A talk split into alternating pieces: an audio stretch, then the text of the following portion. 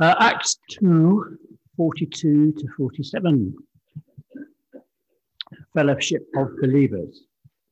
They devoted themselves to the apostles' teaching and to fellowship, to the breaking of bread and to prayer.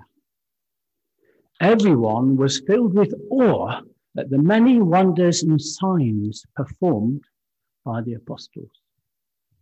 All the believers were together and had everything in common. They sold property and possessions to give to anyone who had need. Every day they continued to meet together in the temple courts.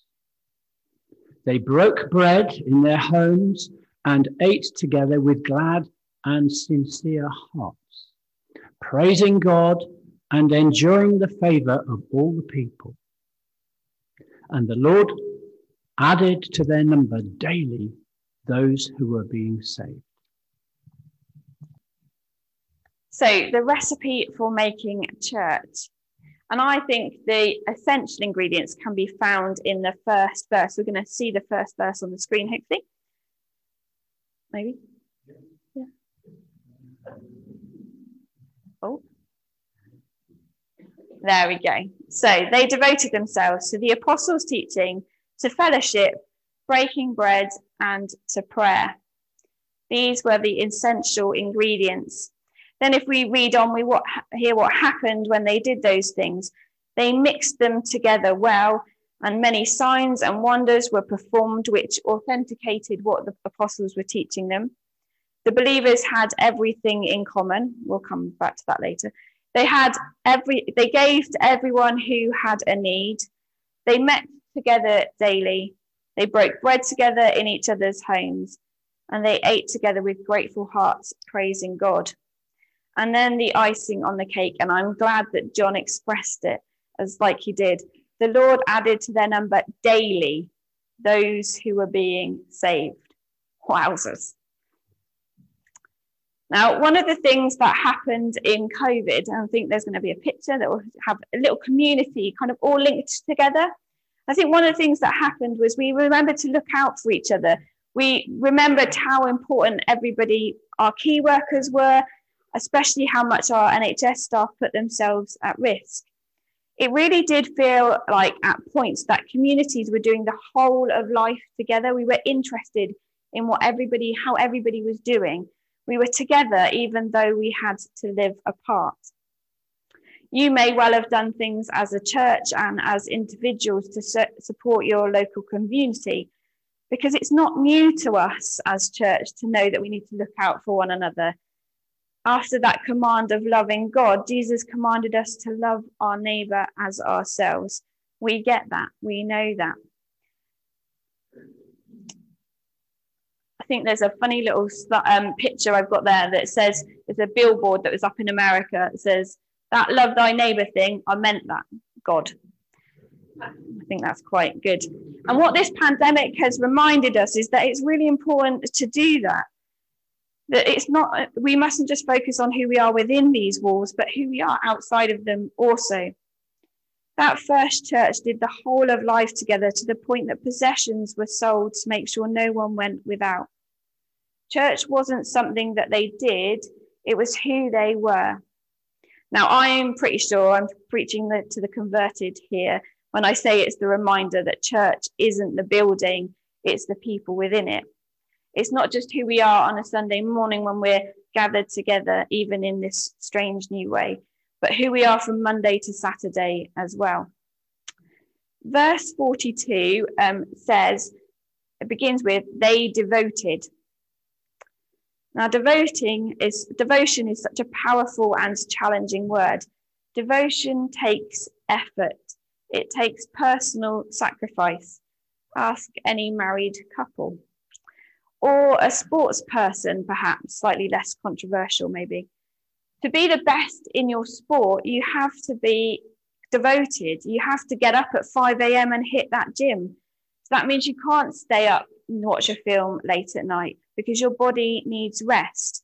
And that's probably one of the little sacrifices that they have to make. Jesus makes it abundantly clear that to follow him will take personal sacrifice. He warns his disciples, doesn't he? Whoever wants to be my disciple must deny themselves, take up their cross and follow me. For whoever wants to save their life will lose it, but whoever loses their life for me will find it. We need to hear that promise in there. Whoever loses their life for me will find it. I can testify, and I'm sure Laurie can too, that actually when you live in your calling, there's no more greater feeling than being alive when you've found what your calling is, however tough and difficult it may be. So what's clear from the passage is that these early followers, they devoted, they weaved the whole of their, there's a weaving picture to come up, uh, they weaved the whole of their faith through their whole lives. Life that stemmed from that devotion to God. And then the four ingredients came from it. Their whole life was weaved through their worship of God. They didn't just meet together in the temple courts to worship. They broke bread together in their homes. They sold their belongings. There wasn't one aspect of their life that wasn't affected by their commitment to God and to each other. Now, I've got a nice picture of a cake to come up on the screen, just because I didn't think I'd make you all hungry enough with the ones before. Now, when you add all the ingredients together for a cake, you can't really taste like the baking powder and things unless you're a bit like me and you put too much in. But you can't really taste them because actually they all just make each other up. They balance out the flavours. And so with these essential ingredients of making a church or disciples, all have to be added in good measure. Otherwise, the elements of the cake wouldn't happen and you wouldn't get this nice little rise where they all sit beautifully together. And then the icing that goes over the top where more will be added and be saved. The wonderful thing about all four ingredients, especially for us at the moment, when it feels like church has really been turned on its head, is that they're all things that can happen today with a little bit of creativity. Some might look different to how they did before, but they can still happen. And we've actually been forced to think about things, to think about how important it is to do things, and been reminded of the value that it, ta- that it has and to be devoted to it. When churches had signs up like this, um, it was really hard for us. Ministers were turned into YouTube stars or Zoom hosts. Suddenly a whole new level of commitment was expected from congregations because would anybody really notice if you hadn't dialed in or tuned in that week? Fellowship took new effort because we couldn't just catch up with each other over a cup of tea after the service. We needed to pick up the phone or write to each other. When we were allowed to start visiting, perhaps we even had to grab our camping chairs and go and sit in each other's gardens. Breaking bread together suddenly relied on us focusing on the unity of the Spirit with us, rather than physically being able to share one loaf together. Prayer was searched by many more and more up and down the country, and suddenly the excuse of many Christians of there's just not enough time to pray wasn't there anymore and was just an excuse. Now, here's a question, and Steve's not allowed to answer this one either because he's done some research. How many Baptists does it take to change a light bulb? Now, the answer is, that Steve might have a different one, but at least fifteen. One to change the light bulb and three to make the rest committees to decide who, how we're going to change it and who's going to bring the potato salad. Now, I know that's a little bit cheeky and not quite true, and I'm sure you guys are way better at change than some churches. Um, but and it's not just Baptist churches that kind of don't do change, is it? It's one of those things that we all like that comfy pair of slippers, don't we, for a reason. But we've had to change this year, whether we like it or not. Things have had to happen. And one of the things I've really grieved is being fellowship, of being feeling physically united with my brothers and sisters in Christ. Here's some pictures of some illustrations of some things that I've done. So I've had to make more phone calls to my church fellowship. I only have one that's that tiny, um, and he wouldn't talk to me on the phone, but I've had to make phone calls. I've gone for walks. I've gone and had coffee in the garden. I've put in, I put in effort anyway, but I've had to put in more effort, and the church as a family have had to make more effort to stay in touch with each other, because we've been starkly reminded how much we need each other as community to be able to love and serve our wider community. The challenge is that as life begins to pick up pace, that we remember what really matters, what the essential ingredients are for being church, of being a follower of Christ. There's the foundation of our love for God, and from that we have the heart and so- with all our heart, mind and soul. And then from that, we have our devotion to the scripture, to the fellowship, to breaking bread, and to prayer. And then as we naturally do that well together, we will love our neighbours and serve them, and they will come to be added to our number through the Spirit. They were together in all things, that first church in Acts. Some, it doesn't say, some gathered at the church, the, the temple, some sold their possessions, some ate with each other in their homes. It says they were together in all things and had everything in common. Now, I don't think for one minute that they didn't disagree with one another, because from time to time they would have done, because let's face it, they're human. But their roots were in the love of God, and so therefore their devotion and fellowship meant that they focused on what God wanted rather than what they wanted.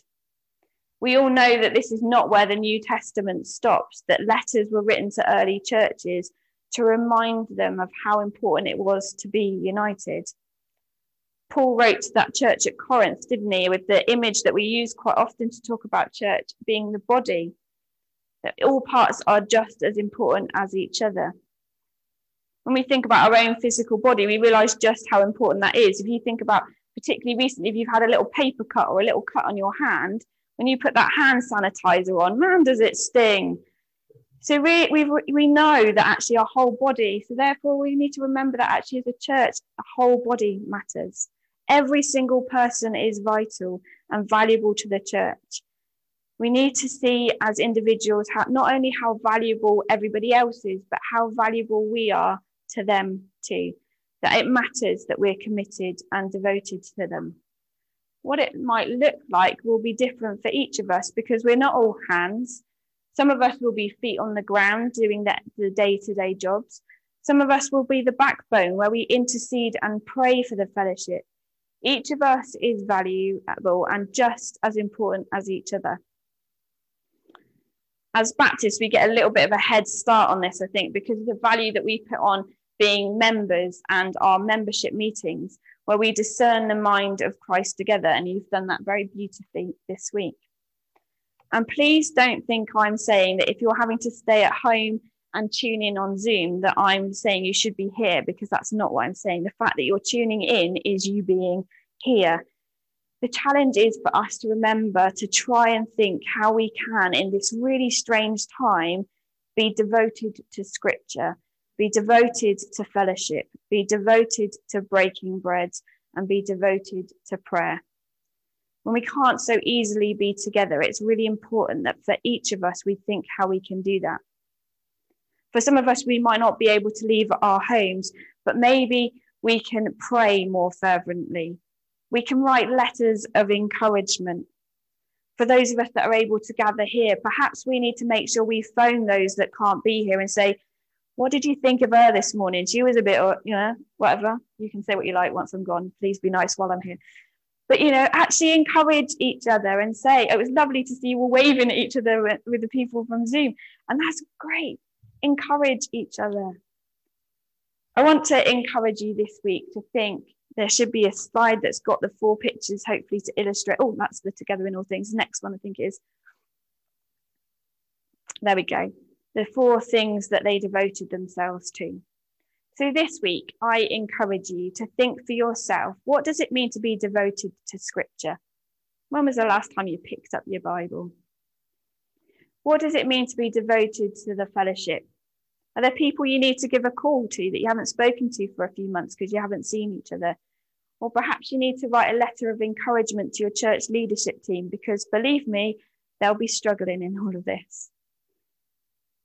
Maybe you need to find out what it means to have somebody in your garden to break bread together, because actually they haven't physically been able to be here for communion. Perhaps you could do that in their garden at a safe distance, where you have your own bowl and your own juice or wine, whatever you feel comfortable with. Maybe you need to think about what prayer looks, being devoted to prayer looks like. I know for me that is a, quite a challenge of, actually, am I devoted to prayer, or is it something I've fit in when I can be bothered or when I've got five minutes? Am I devoted to prayer? And what might that look like for me as an individual and for us as a church? Because together we are stronger, and God will bless us for it.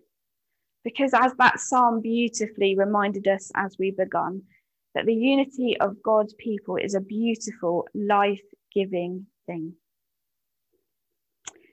Let me pray for us before we listen to another song. Loving Father God, inspiring Son, and equipping Spirit, as your followers, we thank you for the gift of community, for the way that you created us to need one another. Help all of us to find what our place is within your body of this church. In this difficult time, we pray for unity, for inspiration to find ways to stay connected and united, even when we have to stay apart. We thank you for the gift of the Spirit that is in each and every one of us, that unites us with you, whether we're together or distant. Lord, will you bless this fellowship here at Fivehead as they enter a new chapter in this church's life? May they find unity in mind and spirit that causes them to fulfill what you have called them to do in this place, to reach out with to this community with your love, grace, and peace. And we pray this in Jesus' name. Amen.